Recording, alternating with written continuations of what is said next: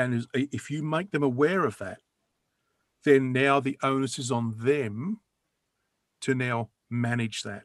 So you don't have to manage it; they have to manage it, and I think that's important It's, it's because, you know, yeah. because we would be, you know, you can imagine someone being feeling quite isolated, doesn't have support because everyone's talking about their children. Where do I go about this? And I think we need to arm ourselves with that information to say, mm. Make them aware, and then they need to manage that.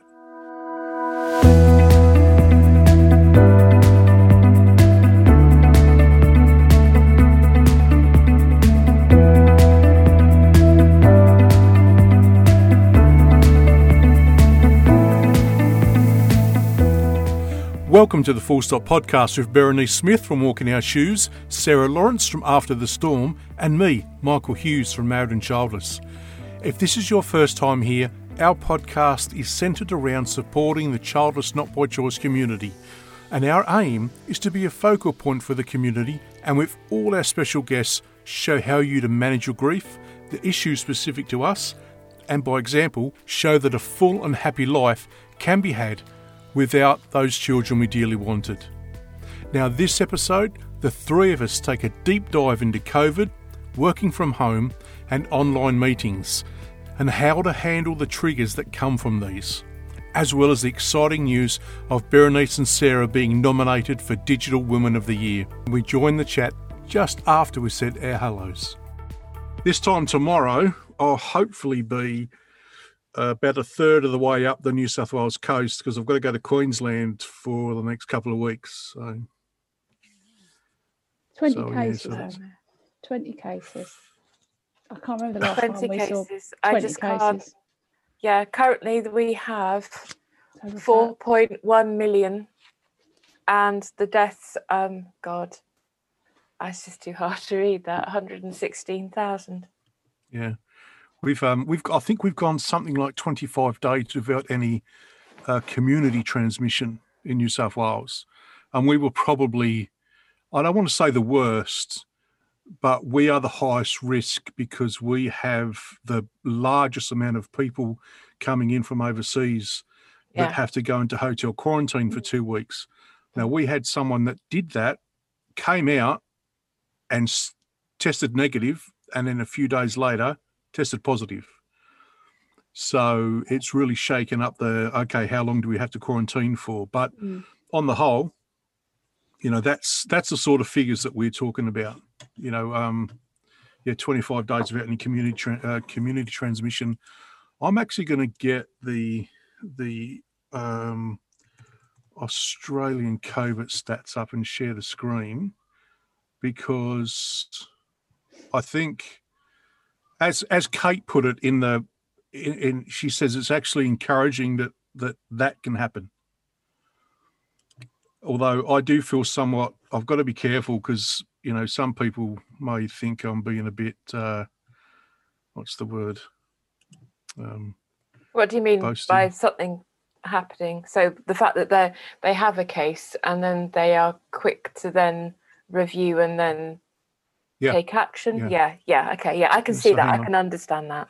Mm. Yeah, here we go.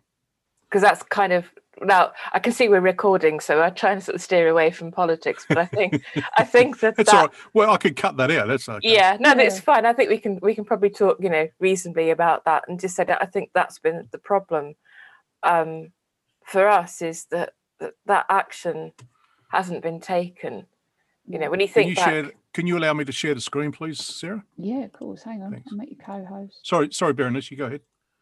no it's fine i was just thinking that There you go.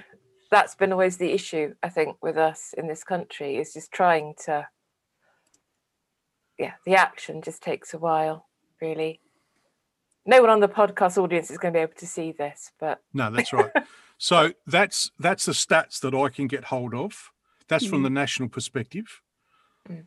Um, so the you know if you look on the left hand side, the current cases, the total deaths to date is 909. 800 of those came from Victoria, where they had an outbreak. Um, where they didn't control it as well as they should have. Mm. But as you can see, we've got one case in ICU in Victoria. That's it. Jesus Christ.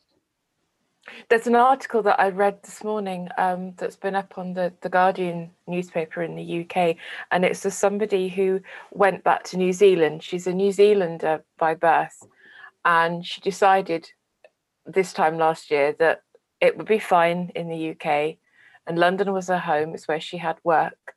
Um, she works for herself. She's self-employed. Probably, I think, as a journalist, I think, or something like that. And she decided that no, she'd stick it out. London's home, and then as it got worse and worse and worse, and she had the opportunity um, to take a contract in New Zealand um, just before Christmas. So she left before the last lockdown, went over to New Zealand, and then had two weeks in the isolation hotel, which is only something that our government have introduced recently. Um, you have quarantine hotels now. So we haven't had mm. those. As far as I'm aware, we haven't had those so far, which um, I could be wrong, but I don't think that's been a thing.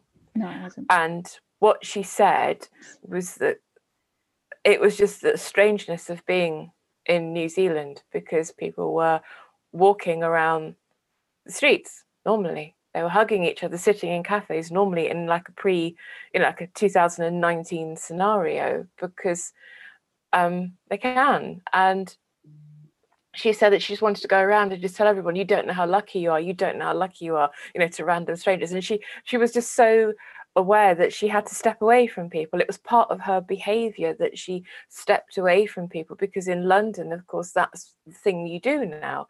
You know, mm. we all do that. When I take the dog out for a walk, I have to step away from people. Um, you know, that's polite. It's rude to, to, to go near someone. And she, and there's a whole level of social behaviors that i think europe lots of parts of europe but certainly i think in the uk because of the sheer volume of, of cases I, we're going to have so many social issues. It occurred to me that on my birthday which is the 7th of march will be the last time i hugged my parents the last time I saw them. To sorry, I'm going to start getting really emotional now, but it is. It's the last time I hugged them because that was my birthday last year, and um, that's the last time that we went, or my my dad and my my my husband went to the pub to go and get a takeaway. It's my birthday, and so it's bittersweet. Bittersweet. We're still mm. like this, and in fact, it's worse. And I personally, and it might offend a few of our listeners, I think that, that the, the government are unforgivable absolutely unforgivable in the way that they have communicated or failed to communicate, failed to lock us down soon enough. The Football League here locked down sooner than the government made us lock down. They ran the Cheltenham Gold Cup for crying out loud in the beginning of March. Um, and the football were already saying, no, we're not, we're not opening up stadiums.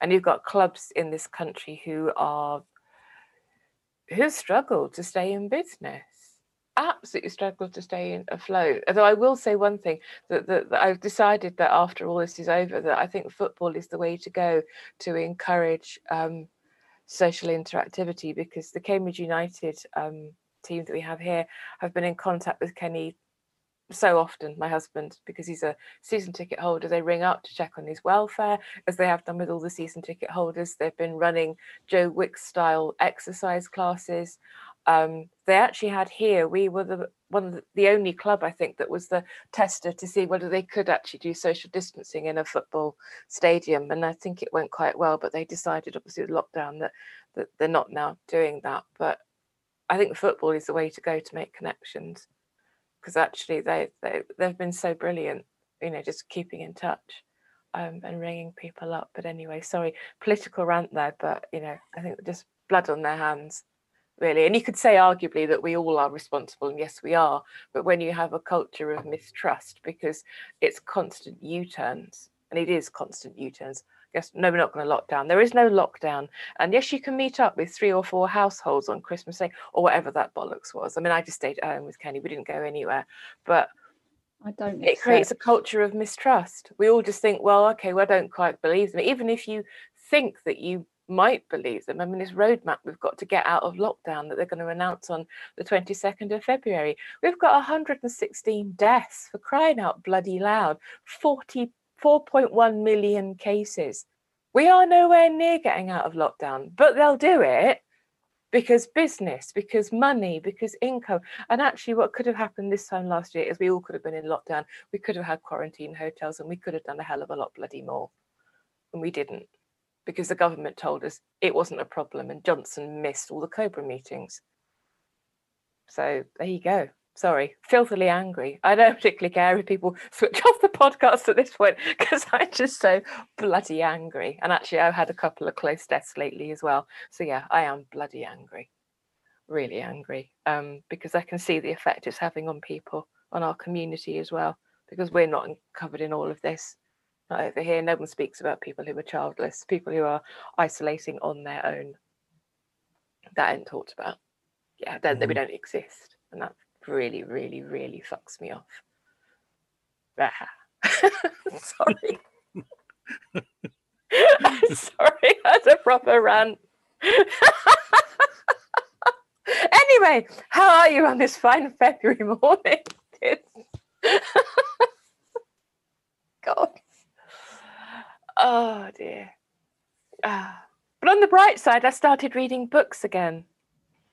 I I was struggling. I said this to Lisa, this Lisa Ann, who was on the oh gosh, previous episode, um, the January episode about reading and how I struggled with all of that and I really couldn't concentrate. And I've actually found some books to read. I've started reading again, like proper reading, like concentrating reading, as opposed to to I don't know, flicking through the internet, looking at social media and making myself feel really pissed off. I just haven't had the attention span. It's been like a grasshopper. I can't I don't know.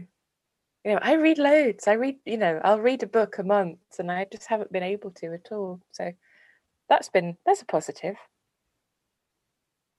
So what book is it? Oh, I was hoping you'd ask that because I just was drinking my tea, thinking, to tell you what it is. Um, well, two books actually on the go. So one is the um, the the Islands of Abandonment: Life in the Post-Human Landscape, which sounds like very very. It's a photo. It's got photographs in it, and it's actually of someone, a photographer, who went over and took photographs of places that have been abandoned because of disasters. So Chernobyl, Detroit. Um, and some of these Scottish islands that had just been abandoned because of the clearances. Um, and there's loads of photographs. I saw it reviewed in something in a in a in a newspaper, and I had to go and buy it. So they've got places like um, I'm going to get this wrong. So Scottish people, I'm very sorry. Um, Inchmickery, I don't know. It looks like Inchmickery, an island in the Firth of Scotland um, which is now a breeding ground for seals, but was in fact um, a military base apparently. So um, it's a really good book. It's brilliant. It's got loads of really good photographs in it. I really like um, abandoned buildings. Is it abandoned buildings? It's on um, Dave or something like that here in the UK, and you get all these experts, and it's it's hilarious actually because they're all sitting there. They're all quite important historical experts going, but why was it abandoned? what happened here? They think, well, you obviously you know because you're on the program. You asked. Just stop, you know, making it bigger than it is and get to the point. Um, when they do get to the point, it's often very interesting, and they go all around the world. So it's sort of a bit like that. And I've got some really fantastic photographs of abandoned buildings because I quite like all that urban photography where people go into um, old buildings and mansions and take photographs and risk life and limb crumbling debris. I quite like that. I can't do it myself. I'll probably get arrested, you know. But anyway, so that's my favourite book at the moment. So it's a it's a fi- it's a factual book, not a fiction book. What are you googling, uh, uh, Michael? I'm googling inch um inch inch mickery. Mickery. Inch mickery. Yeah. Yeah. Got okay. Inch Found it. Got it. Actually, it's actually ju- just outside of just outside of Edinburgh on the what is it the the, the Forth the first on the Forth. Yeah, and um, which is not far from away. not not far from where my my ancestors come from in Leith, which is northeast of Edinburgh. Okay. There you go. That's what I'm googling. Uh, yeah, it was fortified in 19, 1915 as part of the middle line of defence for the First World War. And so what's the other book you're reading? So you said you got two on the go. I have, yeah, the Tao of um, the Tao of Bowie which is all mm-hmm. about David Bowie um, and 10 lessons from David Bowie's life to help you live yours. Anyone that knows me knows that I absolutely um, love David Bowie. I have not quite yet um, worked out why he's not here and how cruel everything is. Um, still can't listen to Lazarus. Uh, but I just this is just fantastic. There's been loads of documentaries lately as well and concerts and things that um, they showed Glastonbury, him at Glastonbury, the full concert a couple of Oh, weeks wow. ago, which is amazing. Um, so yeah, lots of life lessons um, by a guy called Mark Edwards, who's a um, a journalist and he's a life um, like a trainer and a life coach as well. So it's got some really good stuff in it too. And actually, uh, this is a bit this is a book that maybe start reading again because there's just so much in it. Um, he was really into Buddhism, David Bowie, and I sort of and I wouldn't say that I am, but I'm interested because I meditate a lot, and the Cambridge Buddhist Centre um, not being open is one of the things I've struggled with probably the most um, because they're just amazing. Um, we used to go there quite a lot, so um, this is quite it's a bit like them um, and David Bowie in a book, which is just amazing. So I'm I'm happy with that one. So there you go. Again, all both factual books. I I don't know. I can't quite get into fiction. I think because it's it's it's also just like different. There's no association at the moment with fiction. I'm like, well, okay, they're, they're you know, whatever. If you had a romance novel, you think, well, that's just not going to happen, or a murder mystery. It all just seems a bit kind of, I don't know, can't quite get into it. I think because of the situation we're in is all so much worse. I think somehow, yeah. I was So also what's going on dreaming. with you, Sarah? Oh, not much. Diaries in Arctic Wasteland. I just uh, can't even bring myself to talk about it. I'm so angry about what's gone on. So I have no words. I was Fair just enough. sitting there like Berenice is just like ranting and like there's nothing I can say to disagree here, other than the fact Mm. that I'm a bit pissed off that I think the public are going to get blamed for all of this when actually it's very Yeah. much Boris Johnson and and his cronies. So yeah, but let's not go there because I'm too fucking angry to talk about it. so yeah, yeah yeah but it's absolutely brilliant though that i think that the, you guys over there in australia are yeah, in a better situation i think that that is hopeful it's just yeah, it is genuinely. It's not. It's not smugness. I actually take some No. from it. So yeah, Yeah. i do too Yeah, yeah, I, I, I get, and that's um, um, I, I've got a bit of a, I'm I'm on a bit of a crusade with people who are whinging about it over here. You know, just think, hang on, hang on, hang on, get a bit of perspective here. Look at what's going on around the world. You know, and and just yeah, change your paradigm yeah, because it could be a lot worse.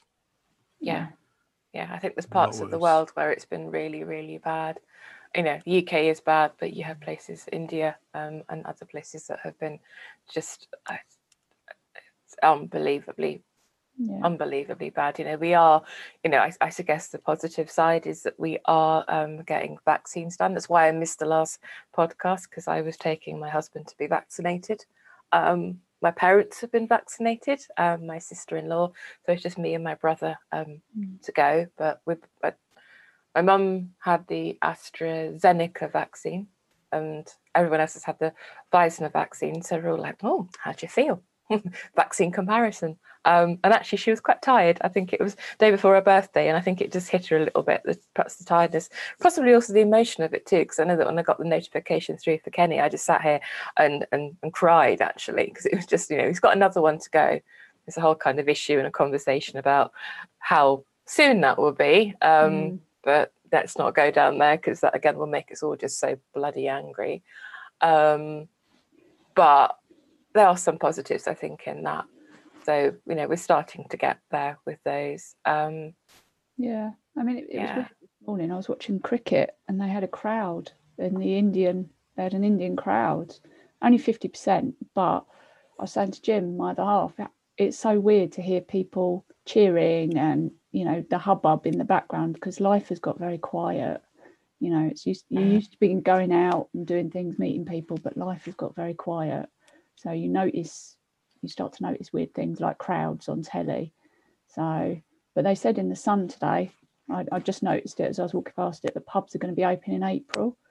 Um, I don't know whether that's previous or not, but if it's the sun. It could mean anything. Let's be honest. well, it's given me a little bit of hope because I've I've fucking killed to go in the pub if I'm honest with you, just to be around other people, you know, Yeah. just just a bit of normality. So that's given me a little bit of hope, but you just don't know, do you? It's about just keep keeping going. I think you know, the thoughts over here was that oh, 2021, it's going to be new, it's going to be different, and then it wasn't, and now everyone's like, oh, the spring, it's going to be different, but I don't know. There's these little noises coming out from uh, Boris and Co. Or so, should I say Alexander and Co. Because Boris ain't even his real name. Um, you know, sort of saying, ah, you know, well, we're going to have to be careful with this, but it's also contradictory, which is why I, you can't blame the public because of the messaging that's coming out. I don't blame anybody but them, if I'm honest with you. So we'll see what happens. But yeah, I mean, it's just keeping yourself sane, isn't it? I've been doing a lot of running, a lot of yoga, uh, been on Zoom a lot. I've got to be honest, getting a bit zoomed out. yeah, I'm, like, I'm going to the virtual pub this afternoon with friends, but it's just like Jesus. yeah, it's it's tough, isn't it? I think it's it's like you say, it's the noise. It's in some respects though, it's been nice because I've heard more bird song. Yeah, so much more bird song. You become much more aware of, I think, things like that. Particularly, I think around here where I live in what fairly built up area, I suppose. You know, it's a, it's a city, it's Cambridge, it's a fair amount. It's not the busiest place in the universe, but you notice it a lot more because it's theoretically people shouldn't be driving anywhere. I mean, there's still people on the roads, but it's mm. much quieter than normal. So you just hear it more. Um, and that's been actually really nice um, to have that. Yeah, I've enjoyed the bird song. Yeah. Actually, we've got a lot of land gulls around here as well. For some reason, I don't know. Um, we're not, I don't know, not quite an hour from the coast, I suppose, but so there can't be seagulls. I think that would be a bit bit much, but there must be land gulls. And there was one or two came across the other afternoon when I was walking Molly, and the sound was like, oh my god, it reminds you of the seaside. Because that's my thing. I think I'm not necessarily missing the pub.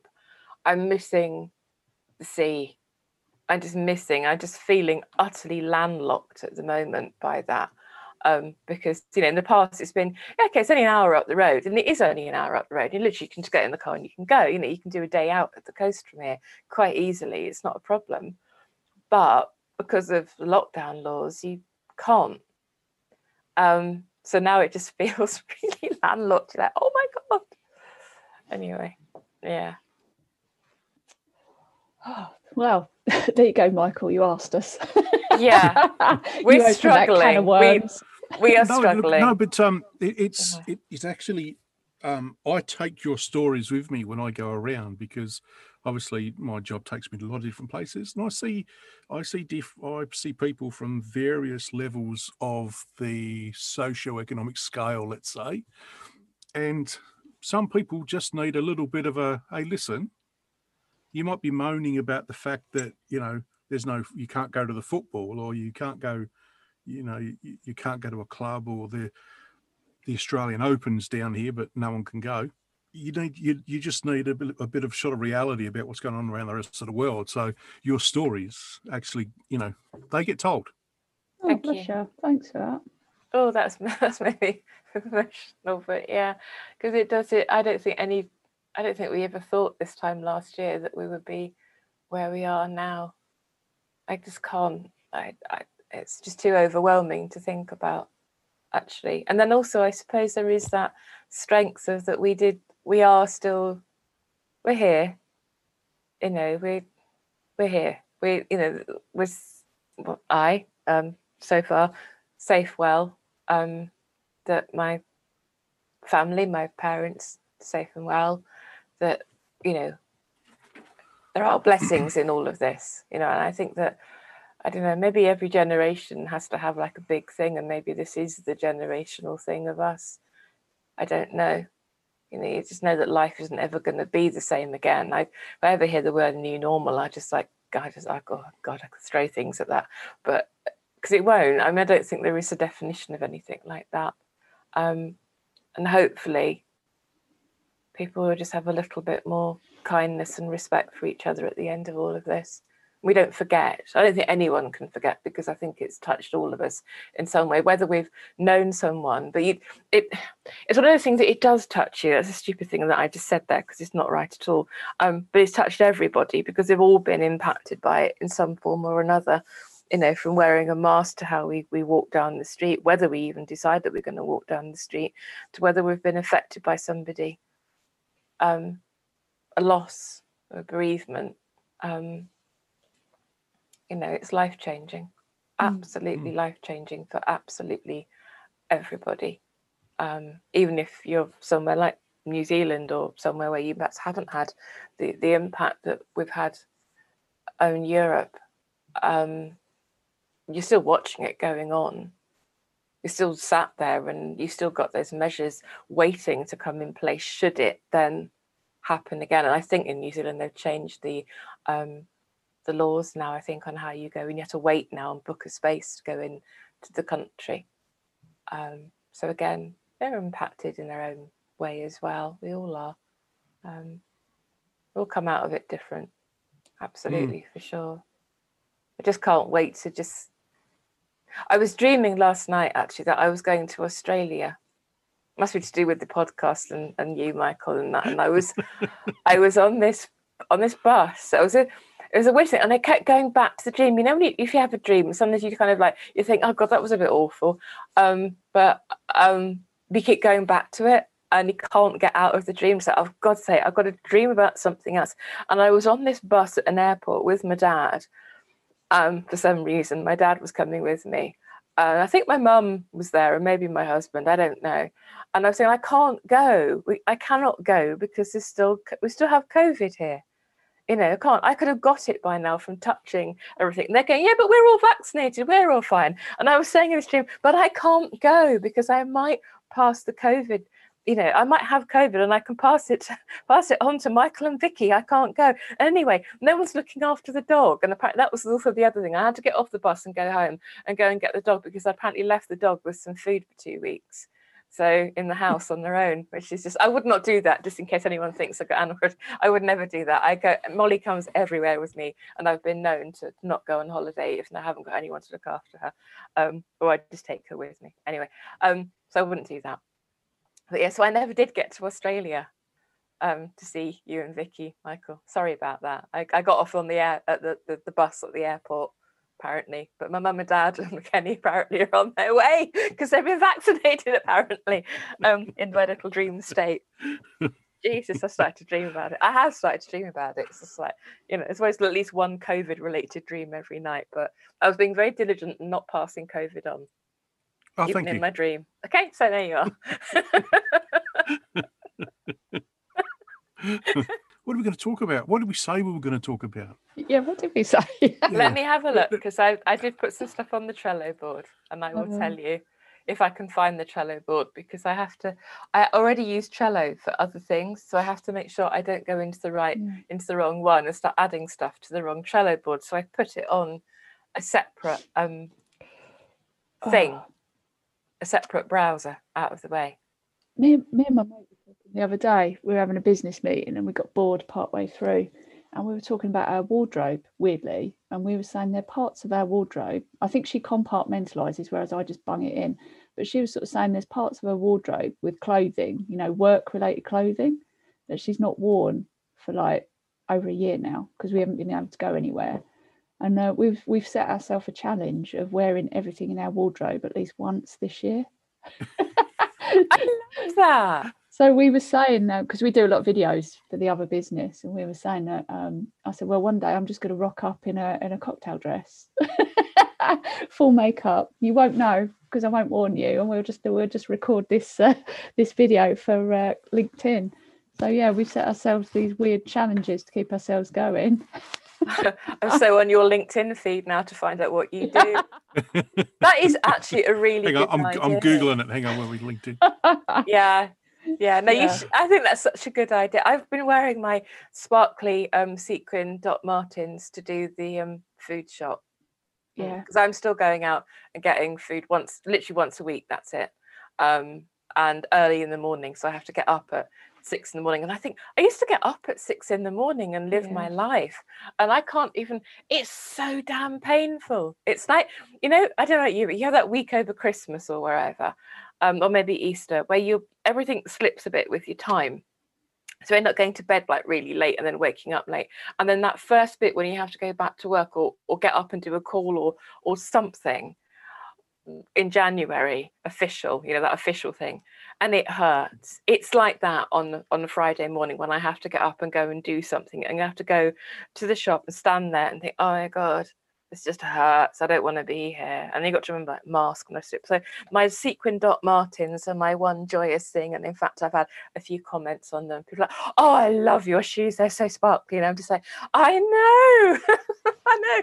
They really hurt though, because I don't wear them often enough. And DMs, oh. if you oh. wear them, like, you've really, well, we've talked about this, haven't we? So you've got to break them in. Yeah. Well, I had, and of course, then stopped wearing them over the summer because it was just a bit too warm to wear DMs. Even I concede that you can't wear them in the summer. Um, so yeah, they're starting to hurt again. So I'm not wearing them, and once a week is not enough to break them in. And they're not really the sort of things you can wear around the house because they're a bit too clunky for that. So um, I've been wearing them on the afternoon dog parade, as they call it. Um, because we we literally just go around the street out here. My street's got a massive, great big green space outside, which has just been wonderful, and we literally do laps around it. So um, to keep fit and to interest. So I've been wearing my Doc Martens for that, but not when it snowed because I'd ruin them. I don't know how mine. snow affects sweet queens. Ooh, I don't know. I wear mine all year. Do you? I get yeah. warm feet. Yeah. It's uh I, I don't like feet. I don't like sandals. I don't like seeing other people's feet. I'm really quite foot phobic. So mine are always strapped into my boots. well, I, I was, to, I went, uh, well, this is, this is slightly off topic, but I was talking to someone about it once going, I wonder where this foot phobia comes from. Where have I developed this foot phobia? And I, I worked it out because my dad right, hold on to your hats here. So he did a lot of sport as a kid, and I'll be honest, my toenails are not fantastic, so I paint them so I don't have to see them. Um, but his are, are manky as. Sorry, Dad, but they are. And so uh, he, I went round to see him uh, a couple of years ago, and he was doing his feet. And then he said, "Oh," and I sat down beside him, and he sort of put his feet up into my face, and I screamed. so that's where it comes from. So yeah, I can't stand feet, so they have to be strapped into boots all year round. what about Jim's feet? Oh no, Ooh, they're like hobbit feet. No, no, it's, just, it's bad. That's a real because I, I have a phobia of butterflies and of, of anything like that peacocks, peacock tails, things like that. If there's peacocks, oh, really? I can't. Yeah, we went to Brownsea Island once, and it's off the Dorset coast, and it's quite small. And I, oh, I don't know. You, we were we got to the end of this this this tour, and I could hear them. Obviously, I'm linking to peacocks. Oh, that's peacocks on the. I'm on an island. Oh my god, is that peacocks? Anyway, thinking that's okay, it's all right. And I had to just walk from a very short distance from where we we we were across to the tea room now, I love a cup of tea. When you've done all the kind of stuff, you know, when you've looked around stuff, again, things I miss is cup of tea, piece of cake, you know, in a nice tea room. Yeah. And so there's this tea room. I can see it. And there's peacocks. and There's ones with great long tails, and I can't walk across there. I actually can't walk across there. I really cannot do that. So we had to go back on on the boat back over to the to um to the Dorset. To, it's where I can't remember the boat's going from now. I've forgotten. Poole, I think it is Poole Harbour and without a cup of tea. Kenny, she's like, but they probably had chocolate fudge cake, which is his favourite thing in the world ever after beer. um, and he was just, I don't think he's ever forgiven me. But I had to take him into this cafe and just like, have some cake. I'm really sorry, but I can't deal with the bloody peacocks. I don't know why. What I, were they like?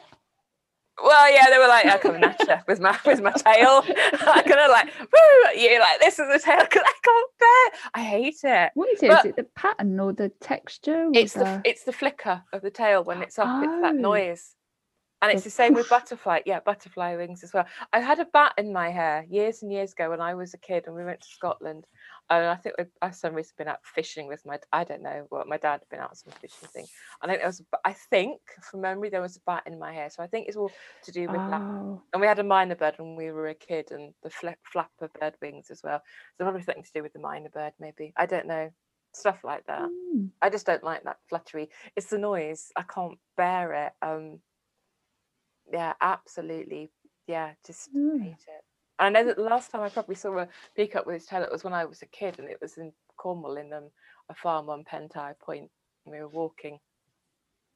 I can remember coming across it with my dad and being utterly freaked out by it. Just didn't like it at all. So, oh wow! There you go. Weird things. Feet and peacocks. I know. What about you? What about you, Michael? You got What's any your that? thing? Yeah. What's your thing? Yeah. It's not spiders. I know that. No. Oh, look, I mean, I'd, I'd, pro- I'd look. I'd probably scream like a girl if there was one in the car, but um, I don't have phobia. This is going to sound. This is going to sound really, and it, it's changed over time. It's getting better, but and this might shock some people, but I I just couldn't do old people. Like um, and, and I and Vicky's often said to me because Vicky's you know very patient and and and empathetic and caring and Michael, what is it? I, I- I don't know what it is, but I think it was I don't know. I was always afraid that they'd you know they'd, they'd latch onto you sort of thing, you know, and and more people, you know that, and I just found that uncomfortable. No idea where it's come from, and well, actually, I'll tell you what it's come from. I think now I'm thinking now I'm actually thinking about it. I've never had now I'm bloody old myself, but I've I've I'd never I never had grandparents. Sorry, I had one grandparent, Mm. and she died when she was 55.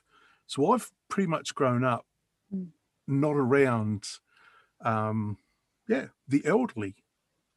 And I found it uncomfortable to be around elderly people maybe it's just maybe the uncomfortable the uncomfortableness was just from the fact that I just didn't understand or I wasn't wasn't exposed to that. But yeah, it's um interesting. Although I'm, I am getting better.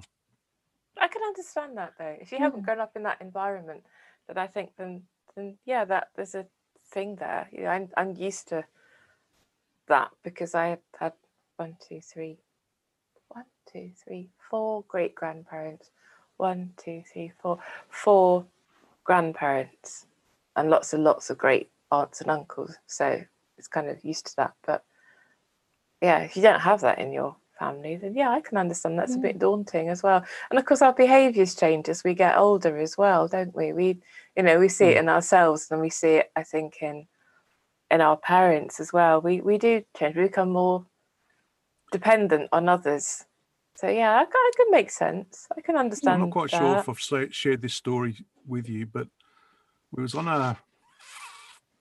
So we took it 2014, I think it was. Took my mum over to the UK because went to see her dad's grave in Italy, and and um, she was driving my sister. So we sort of left mum with my sister so she could spend time with the grandkids and her daughter, and and my sister's like, just can you take her out, please, just somewhere.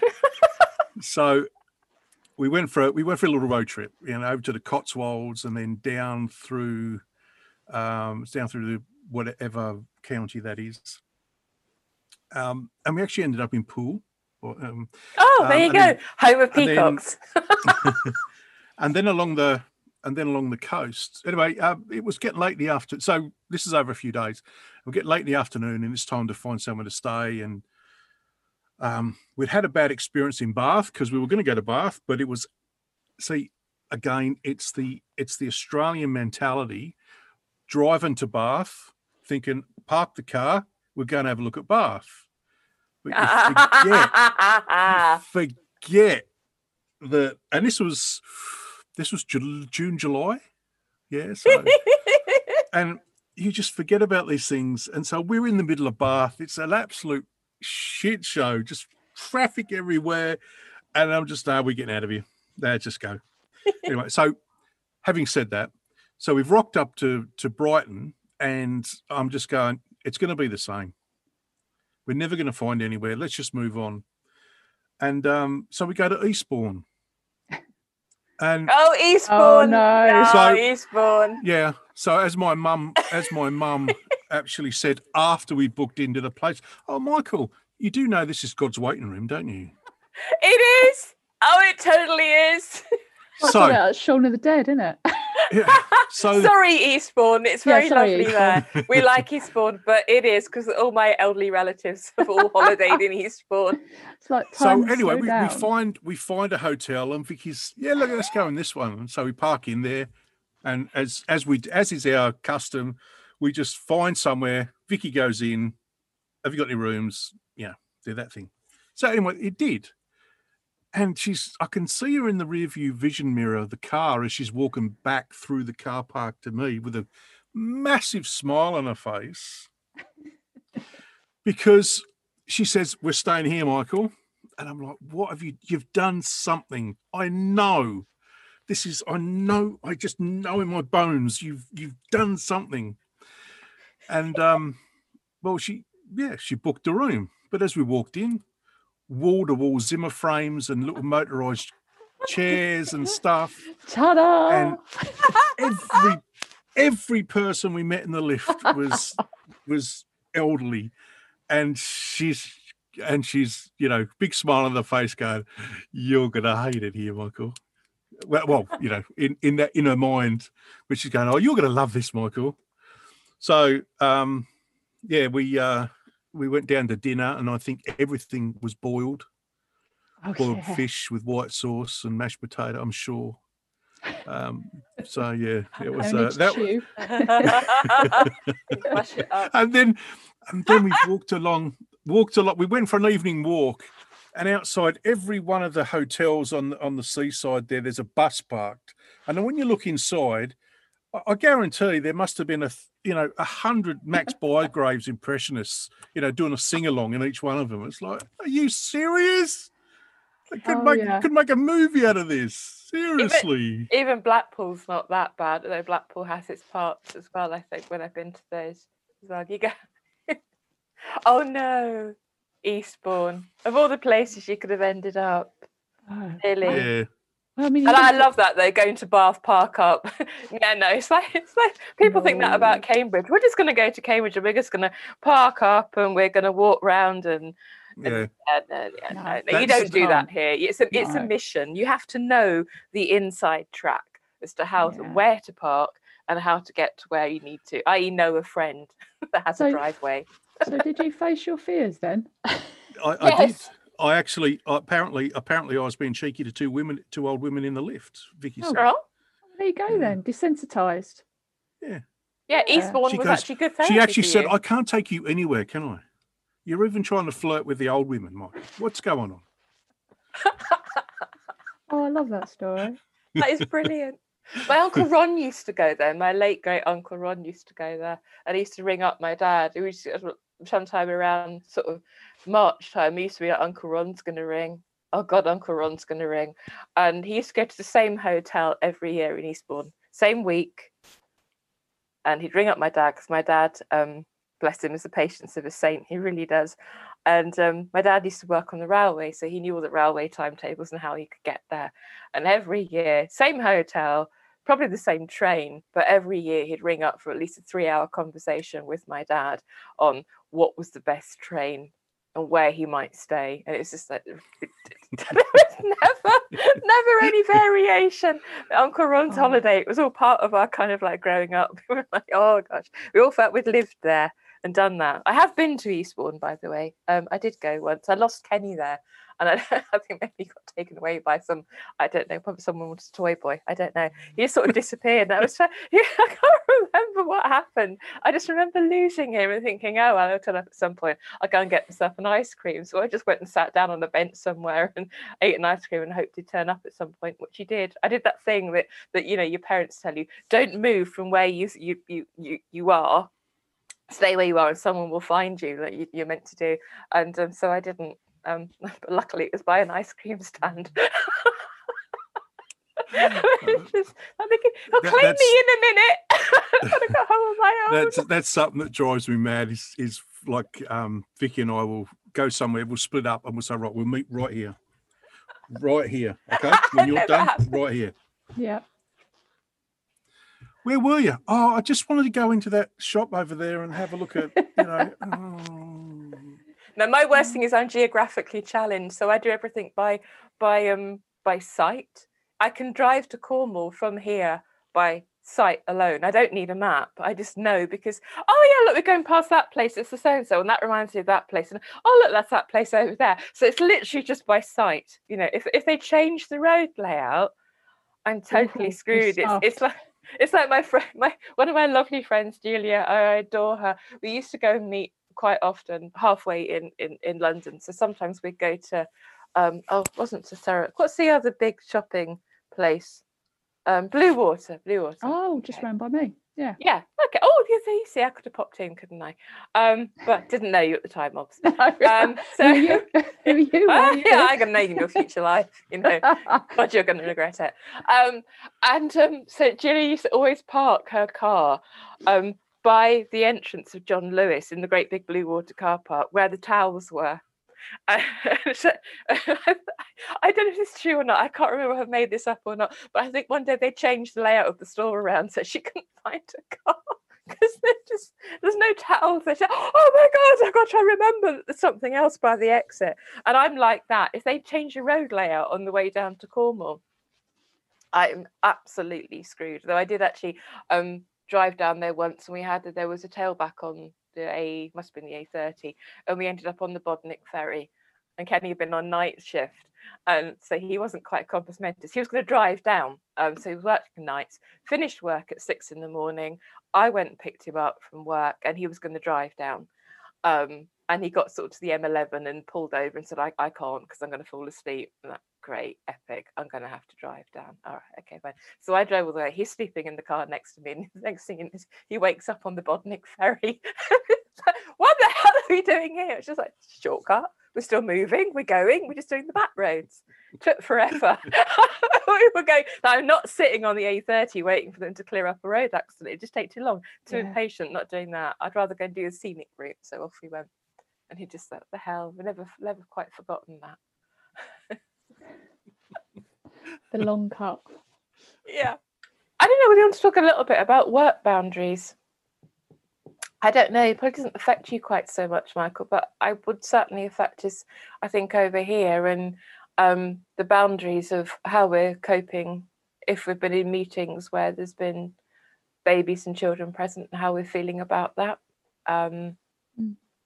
I'm sure that that affects many of the people that are listening and how they're managing to cope with that and what strategies people are putting in place because it's come up quite a bit, I think, in the community conversations we've been Yeah. having um, and how we're dealing with that. Yeah, that's a Mm. good topic. Mm. There's actually a post that was on LinkedIn about this, um, and I'm going to try and find it. It was the chap sat with his kid, wasn't it? In a It yeah. And actually had a really interesting conversation um, about it. I've been commenting on so many things. Here we go. This is it. So, actually, it was quite a hot, quite a lot of really good comments, I think, on there from people. So, the, the context or setting the scene is it's on um, a page on LinkedIn called the Female Lead, which I have to say that I, I thought, well, that's not really being representative of all females, but by sharing this. And the guy um, is called Frank Back, and he's a lead product designer at Headspace, in fact, actually, which I Mm. would imagine is the same Headspace as the um, meditation app. I can't think there's any other Yeah. company called that. And he had a picture of himself and his daughter, who must only be a few months old. She's very tiny, must can't even yet be one years old. And the photograph comes with the quote, I brought my daughter onto a Zoom call this week. Of course, she's super cute, and I'm excited to expose her to people outside of our bubble. But then a colleague said something to me which really stuck. It's easy to forget that beyond work, we're all just people. It's true, Frank goes on to say. As a leader, I want to encourage those with families to not feel that they need to hide behind what is professional. If you're comfortable, show us your life, your kids, your families. We're all working from home, and breaking through this makes a, breaking through this makes showing up every day that much easier. If COVID taught me anything, it's that work life integration is just as key as the work life balance. I hope this inspires some of you. And that was shared on the female lead um, group on um, LinkedIn. And I kind of got involved in all of this because I someone else that I knew shared this and I was going to take issue with them. And I thought, no, because I'm not. I don't want to fall out with the person I know, and I do trust and respect them, and they do know of my story. And I felt that they had shared it because they are like lots of people um, across the world, and I would imagine, particularly in the UK, where parents have been literally with two days' notice homeschooling. And I cannot, I'm going to just say openly that I cannot imagine what that must be like. That you are assuming your kids are going back to school, you've had the worry of the fact that they might get it, pass it to you, and then somehow you've got to get on with homeschooling with two days' notice from literally, I think it was two days' notice from the government. Having been told prior and up to Christmas that would not happen. I can't imagine how difficult that must be, but it's been a constant narrative constant, constant, constant narrative about how tough homeschooling is for people. And there's been very little has been said about those of us who are struggling with the other side of it, which is that um, picking up the workload um, of colleagues who are struggling um, because they haven't, they can't obviously give their entire time to their job. And also the fact that, you know, when you've got meetings, you've got people doing bringing their kids to meetings and how that works. And for others who are in difficult situations and i know at least two or three people that have contacted me directly and have said look actually i'm really struggling with this and i don't know what to do. Um, so that's the context of the post. And there were let's have a quick look there were 732 comments and about 32,700 people liked it. Not the original one, but the one that was reposted and shared on the female lead, which has about 2 million something followers. Yeah, I've, I've looked it up actually. I found your comment actually. Mm-hmm. Um, yeah. You, you, commented in response to a, a, another another lady who was talking about look i've got mixed feelings and this is why this is the other side yeah. of the story and that got quite a few responses it got 32 replies it did, yeah. 82 likes and supports, yeah. which I think is good. All people well, thinking, yeah. It's interesting, isn't it? Because I mean, I'll be honest, um, I'm not very open on LinkedIn about my other hat. I've posted it a little bit every now and again about what I do, but most mm. of it's my other business. But I think in the work context, um, just to give you an example, I was doing some training and a lot of the commentary, we, we did a bit about mental health. Um, before we got into the main stuff, see how people are doing working from home, because it is when you're frontline workers. I, I work in complaints basically is my other hat, but when you're a frontline worker at the moment, it's difficult because you can't be with your team. You're isolated. Uh, you you know you have a crap call that might chime with your own stuff, and you've got no one around you that you can sit, roll your eyes, go and grab a coffee with, or just have a vent. It's just it, it's you're on your own and I think the first thing that came in in terms of mental health was I'm struggling with the childcare. And I agree with you, that's really tough. But what I found unacceptable in that that context was that I'm giving training and two people had their children on their lap as I'm giving training. And so not only is that, you know, a trigger for me, but actually that the lines of professionalism are blurring because it's like, well, childcare is really hard so i'm going to bring my child onto this meeting. And that for me i think is is where it gets difficult for our community because it's like well do i say anything? Do i ignore it? What do i do?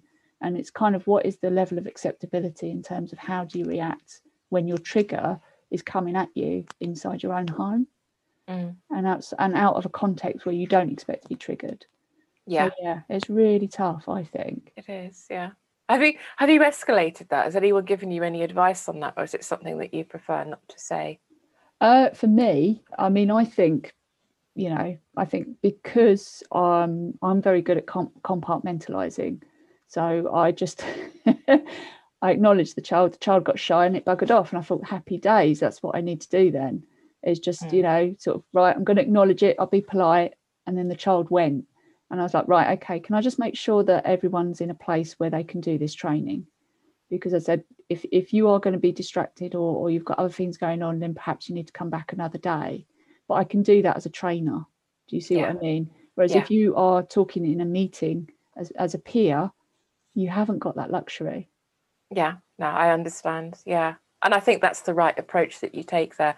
Um, it popped up actually in one of the community groups that um, I belong to. Someone was saying that they've got someone in their training class who they're all training together and they're bringing their children along and it's distracting everybody else because um, the child is very much part of her environment. So she'll just stop talking halfway through and engage with the child and then come back. And of course, it takes the conversation away from whatever they were doing. And they're all being all paid money yeah. um, to train. And I think the, the universal response when she said, I'm struggling with that, is you talk to that person, you talk to the trainer, and they have to arrange something else with that person so that they don't keep disrupting the yeah. meetings. Um, my comments on this, the, the, comments that they had on this thing were just that people were saying on this, this post was that involuntary childlessness means we can't have children. There's a lot of grief wrapped up in that. And when we work, it's about what we can do at work and it's a welcome escape from social feeds of happy families and parents struggling with homeschools during COVID.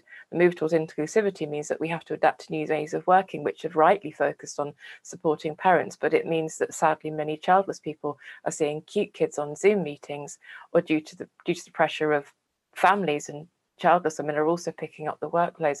When you're grieving infertility and failed treatments, miscarriage and baby loss, work then becomes another part of life where you are excluded.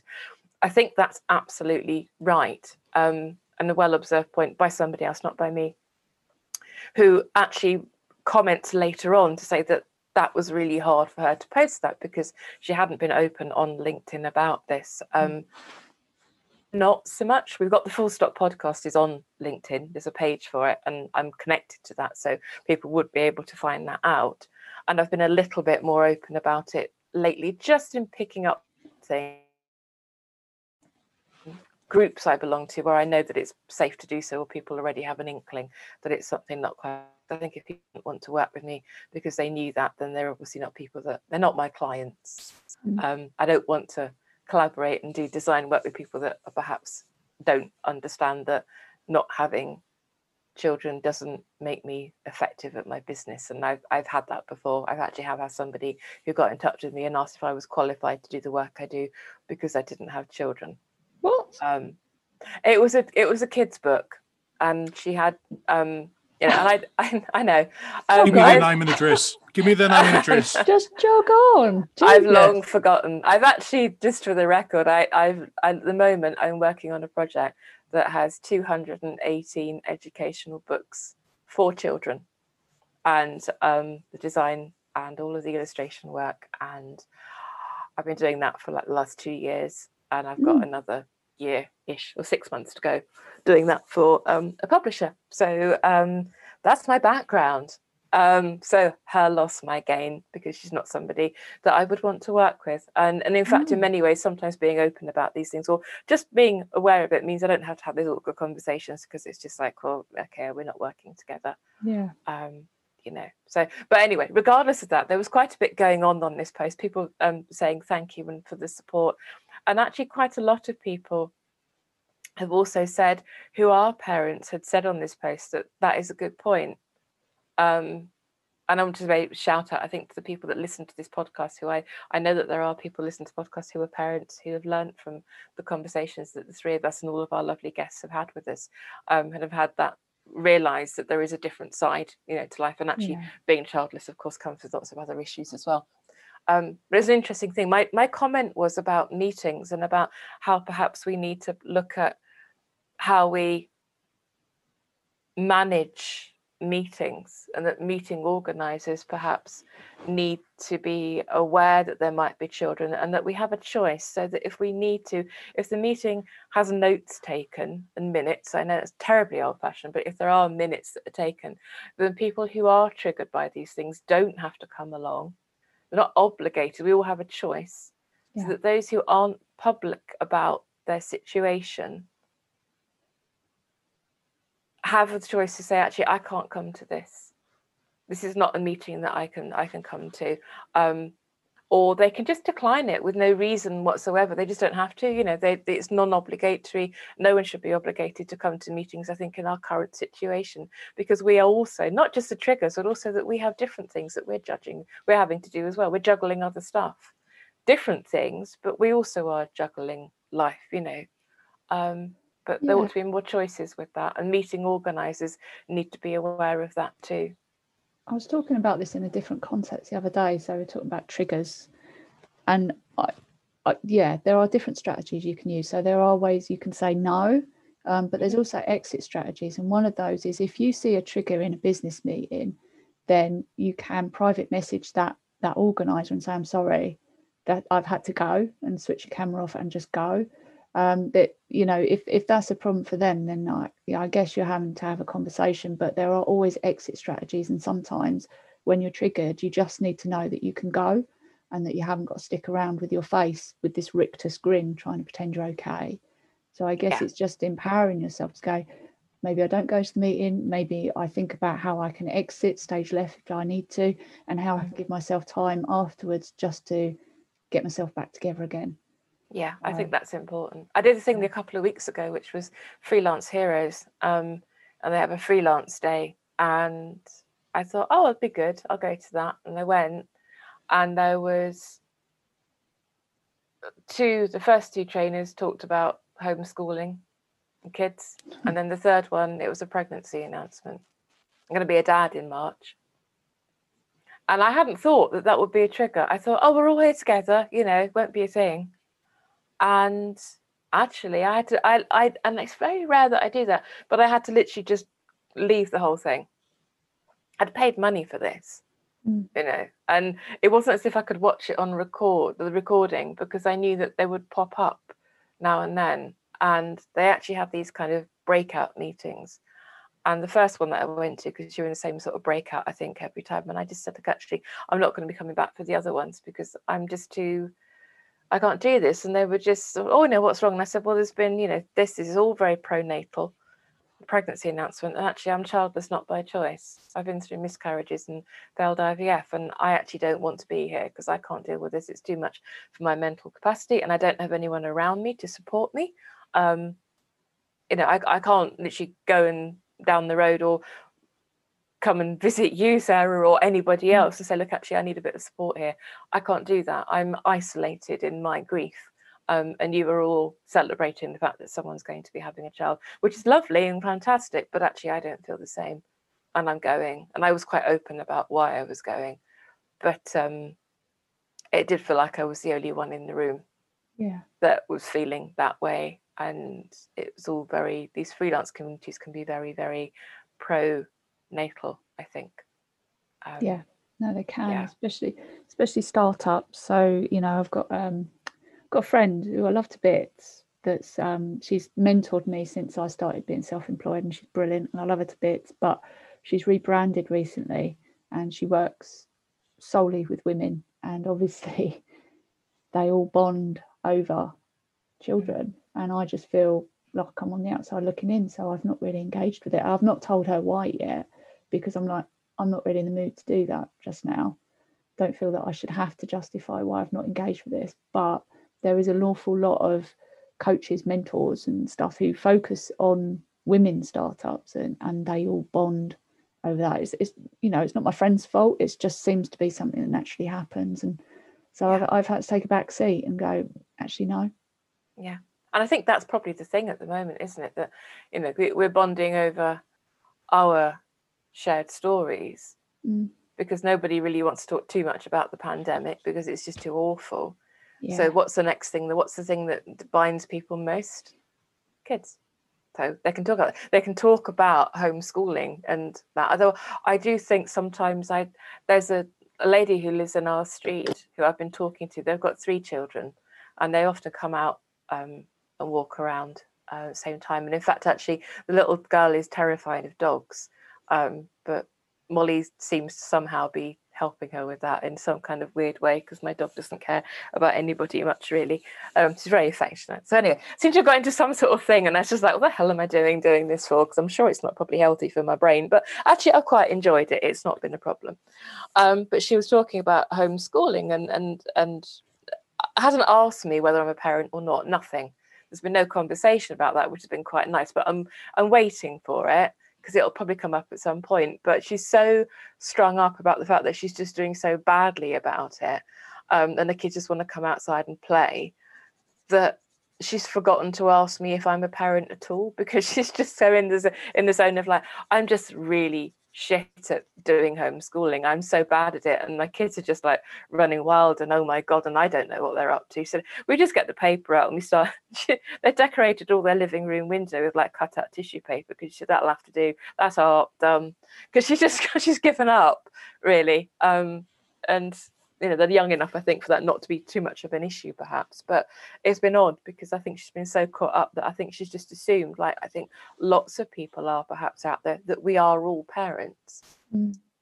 because it's the it's the dominant you know it's it's it is it's a popular hashtag on twitter or any yeah. social media network you know it's the thing um, that seems to pop up I think you're right. I mean, a number of business meetings I've been in there, someone's just started going on, you know, they want the social mm. thing, so they start talking about homeschooling.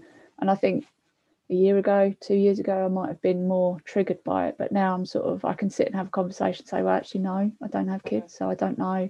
But I, this is going to sound, it's going to sound a bit, a bit wrong. But actually, I don't take pleasure from it, but it makes me see that actually the grass isn't always greener when. I've got someone saying to me that they um, they can't even homeschool their five year old because they're learning algorithms and they don't know what an algorithm is. And we can have a chat and say, I've no bloody idea either.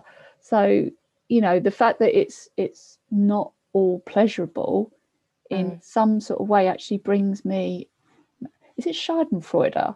It's a bit like a Schadenfreude yeah. thing where I take actually some comfort from the fact that one, I haven't got to do it, and two, that. Actually it's not all it's not all sort of roses and sunshine the fact that they've mm. got to do this.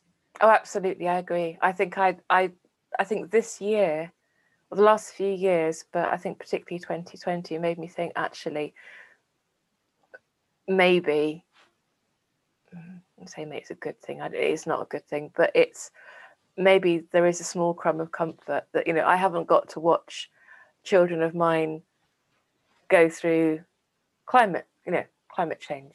Yeah. You know, when you think about like locally here, the rivers are flooding, you know, the rain everything. Um, and I worry about climate change enough. I do. I worry a lot about it. But I haven't got to pass that worry on to my children. I can still be responsible. As you yeah. both know, I'm really into that. You know, I think to me, I think that, you know, we can't use childlessness as an excuse for not caring about the planet. We all have a due responsibility to to be aware of our carbon footprints regardless. But I don't have to worry about my children going through a planet that's going to be dying. Literally, you know, it's dying. Um, and we're not doing enough to, to support that. But also, I can't think of anything more difficult than trying to get children through a pandemic when actually you probably shit scared yourself. Yeah. Um, you know, I can I can be shit, I mean, and I know I get terrified by it because the dog react. Molly, bless her, always kind of reacts to moods like dogs do you know and she knows that too you know but at least it's just me and the dog and we can just like have this sort of like you know we're in this sort of thing and and i can get through that but if your moods the kind of things that that children pick up on which they do with parents and i think that must be really really hard so i think it's i i'd like to think I think that maybe perhaps as a community, perhaps we have some compassion there for for those that are parents. But I'd like to hope that maybe it might be reciprocated. And I've been more open about the fact that, you know, I, I, a couple of meetings I've been to where, to say, I've had, you know, kids have been present and and again the linkedin post actually deciding that i was going to reply to that and say look actually no it's not that good um, and it's not mm. that simple and there's got to be strategies in place for men and women who are triggered by people having their kids present it happens with men as well. You know, it's not just us. Um, all genders are affected by this, and there has to be that conversation. And I've now started to say, look, actually, I've been through miscarriage and failed IVF. You, if you Googled my name and obviously the podcast would come up, then it's obviously fairly clear that that is a, is a connection. Um, and other stuff I've done as well, but I've now just started to be open about it, but not to view it as a thing of, of pity now. I'm actually extraordinarily proud. I think probably because of the podcast, I suppose, extraordinarily proud of that I've been through this. And if people don't understand that and they don't have an empathy and they think something different about that, then well, fuck them. Sorry, I don't care.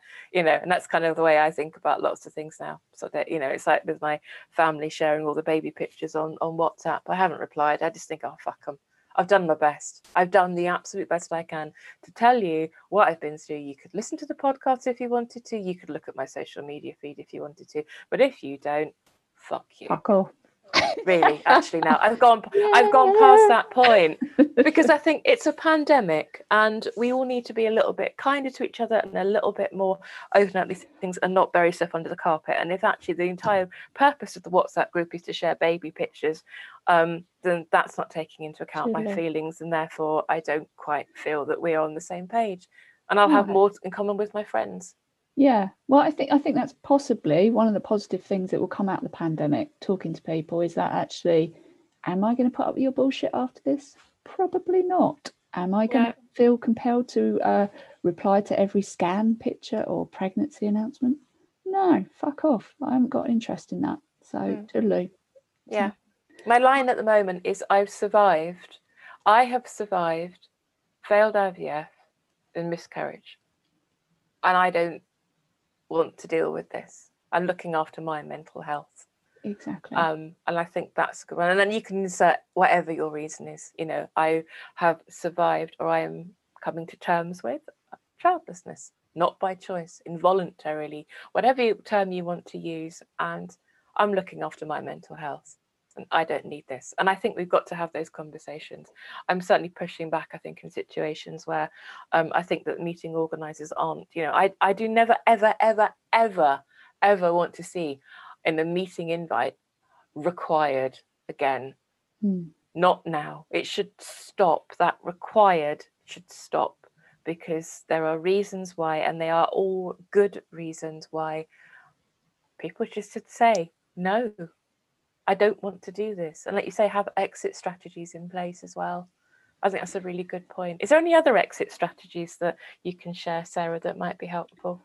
Um, no, I, I've, I've talked about so triggers. When you're triggered, your emotions just go and you're Yeah. you're engulfed. So I would always recommend practicing. So come up with those strategies when you're feeling calm and you know that you can think them through, and and then you can engage them once you're you're triggered like that. And it is as simple as like you know when I'm triggered, if I'm out and about, hopefully at some point we will be again. I just make sure I, I know where the exit is and I don't feel that I have to explain it. I'm just I'm off. So if, if people want to check in with me afterwards, then I'll explain. But it is just making sure that you can engage those strategies when you've been triggered and when your emotions have taken you over so that you're almost in not autopilot, but your your feet will just go right, exit stage left, and you don't have to feel compelled to do anything else. Mm, So Yeah. I'd also say probably pick up the phone as well, talk to somebody.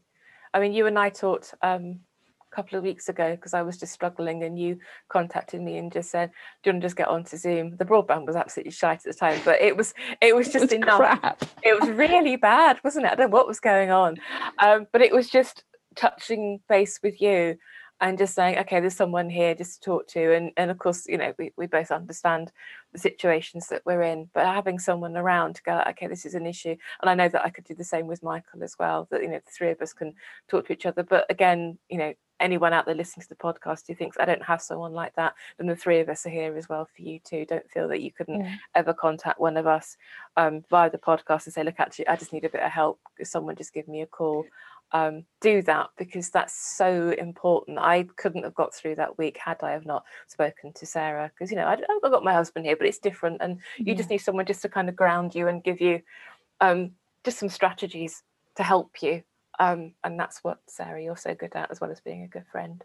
as well. Oh, thank you. I sniffle. Oh, can we can we do something cheerful now? Something that's really good, like a little round of applause thing. This has to go onto the podcast. oh, go on. We've been nominated, haven't we? For Yeah, an well, well, well, awards. can, can- well, can we back up, back up, back up, back up, back, back up? up, back up. I've got something to add. Okay, yeah, go on. We talked about strategies. Mhm. So, um, one of the things that I think people need to, I think one of the worries that people from our community will have is what would be the ramification if Mm. I didn't go to a meeting? Yeah. How would I look? How, you know, would I be up for disciplinary action if if I keep missing these these meetings? And I think that's a real. I think that'd be a real fear. That's something that would sit with me. Mm. Yeah. Um, so from a, I wrote down some notes. Uh, just let me get to them. Yeah. So I think one of the things we need to have is also arm yourself with some um, uh, ammunition. It's not what I'm looking for, but I'll talk about it in this way.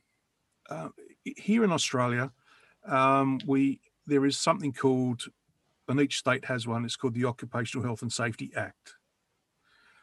I know we're international, so I can't speak for all countries around the world, but I just want to read you this. The Work Health and Safety Act 2011, New South Wales, blah, blah, blah, provides a framework to protect the health and safety and welfare of all workers and others in relation to New South Wales workplaces and work activities. So, where I'm coming from is that I, I believe you would be absolutely within your rights. Now, if you do this previous to meetings or afterwards when you've felt that you've been triggered and you've left, that you can, um, and I'll speak from my perspective here, that you can actually email your boss and say, look, explain the situation, explain who you know who you are, what the situation is, and that these triggers, you know, are an assault on your mental health because they are. Now we're not saying that you know parent. It's not about chastising parents, but it's it's about making aware of the people that need to know that this is an issue, and you have that legislation to back you up. Are you two uh, feverishly now googling wow. occupational health and safety acts? No, no. I was looking at the UK equivalent um, because obviously we've got the Mental Health Act, um, mm. but we are not. Unfortunately, we are not a recognised uh, attribute under the Mental Health Act. But what um, I think it's there's there's certain things that are recognised, but you are there is a duty, a help, yes. you know, a duty of care by your employer to make sure that you feel safe and that your well-being is protected which is probably why a lot of companies over here are doing a lot of well-being at the moment obviously with covid so i would say okay it's not a recognized thing but your mental health is very important. Yes.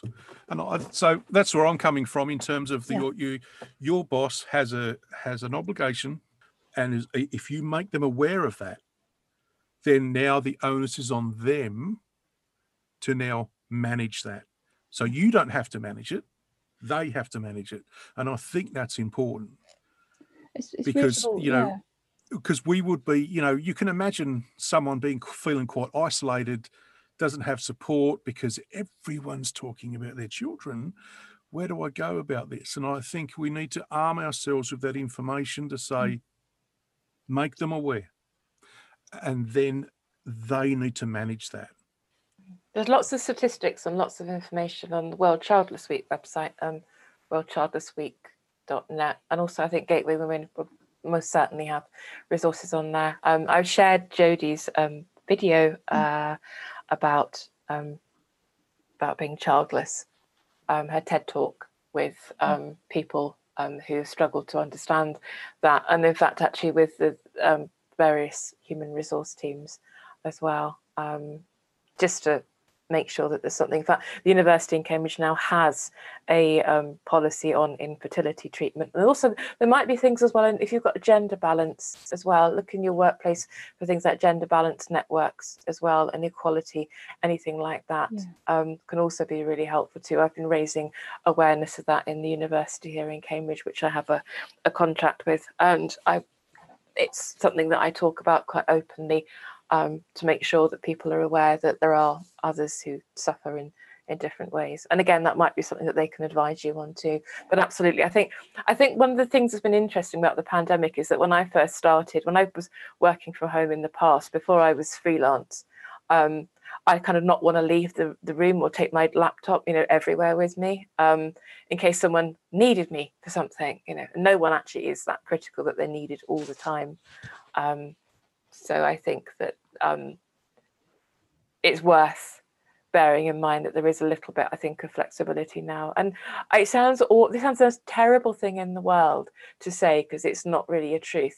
But I think that you can also blame an awful lot of things on tech and on the fact that actually you're trying to balance your own different things as well. You know, your broadband could be dodgy.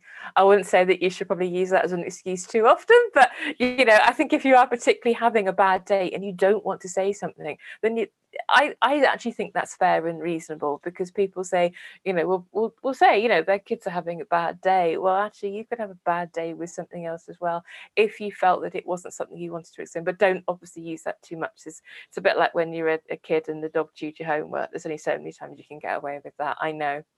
Um, but yeah, just you know thinking okay okay i didn't necessarily want to do that but also perhaps looking then at different ways that you can have that conversation because not all managers are as empathetic as others but being open or, or, you know if you wanted to be more broad i suppose you could say that actually your mental health is not right at the moment because da, da, da, da, da, and you can have that conversation yeah. um, employers do have a do have a responsibility to look after the welfare of everybody particularly at the moment there's information on the ACAS website which might be worth sharing because it's generic about mental health and it's about the obligations so that might be worth a share yeah, acas.org.uk. I think yeah. that's UK. Um, yeah, that, sorry, yeah, that is UK, not not Australia. Mm. But yeah, no, it's a, it's a tough one. But I think there are things that we can do to mm. to help ourselves. Yeah, I think, and that's important. I think of the podcast as well is that we're having we're having those conversations, and there's been so many things that are going on. I think now um, we've had news that the World Childless Week is happening again this year, which is great. So again, there's just things going on. So it's fifth year. Did you know that's five years of World Childless Week? Wow, I know. Um, so all those sorts of things are giving evidence and stories and more diversity, I think, to, to what it's like to be childless. So draw on those resources as well. They're all we're all here for evidence as well. You know, and if you need to, then share this bit of the podcast. You know, we don't mind. That's what we're here to do to provide to provide support but employers do have to do more. Mm. And meeting organisers too. I think people just need to have that tolerance and just be aware that not everyone's in the same situation. Yeah. So yeah, award was the oh, other yes. thing. Yeah. We go on to that now. And I think that's probably it. I think then we're done. I don't yeah. think there's anything much mic, else. Mic drop at the end. Yeah. oh. We've been nominated, Sarah and I have been nominated for um, Digital Women Award, Podcast of the Year Award, in fact, with Digital Women, um, who also have a category for Digital Mother of the Year, which I know a few people have taken up with that. In fact, um, there is someone I know, good friend of mine, Anne, who runs um, Drive the Network, who is a mum, but she's to, to, to a very grown up um, son, but has said constantly to me that she's always learnt a lot from from what the work that we do which is lovely and she i know had nominated us and a few others as well from our community so if you're a listener and you have done that then thank you so very much um, because it just mm. gives us um, to quote um, guests that we've had it gives us i think it actually was Civilla Morgan who said it was um, we get a place at the table and i think that is so important um, the awards are now closed, so there's no more nominating going on. But I know that I've put in quite a lot of nominations as well, and I won it last year. I got a Digital Women one to watch last year, and it was specifically about um, childlessness, but specifically about the design work and the business work that I do to help um, men and women, anyone really who's going through their plan B and is setting up a new business and needs branding and work and design and websites and stuff like that. Um, so it was all specifically to do that. So I, I spoke a lot about that um, so that we get a place at the table in groups like that. And that's really important. So yeah, well done, Sarah Lawrence. and you. I was just like, I saw, saw the email. I was like, bloody hell. I know. how do I feel about being in the spotlight like this? It's just like, oh. I couldn't think of two more deserving people to get it. Oh, bless you. Thank you. Thank you for your support as well, Michael, because it's a podcast yeah. of three. Yeah. Always I just, hope, I just hope it's not me that doesn't allow you to get it. That's no, I oh. I think it's really I think you're I've often sort of said it's like, you know, the, the unique selling point of our podcast is that it is the three of us. And we have that just yeah, it's just good to be able to sit here and just to to talk to each other quite freely and openly about how we're feeling. It's really important to do that. Yeah, definitely. Mm-hmm. Certainly is. And that's all we have to leave the chat for now. Now, please don't forget that we're also on the Trinity of Facebook, Insta, and Twitter, and all the links can be found in our website www.thefullstoppod.com. And here, you can register for our newsletter so you can keep up to date with what we're up to. We would also appreciate if you could rate us on the platform you're using to listen to the podcast. The more ratings we get, the wider our spread, and the more of our community we can reach. If you'd like to be a guest on the podcast or have a burning issue you think our community should be aware of, there is a form on our website that you can fill in and give us some details. And don't forget, we love hearing from our audience, so please drop us a line anytime. And as always, it's important for us to let you know you are not alone.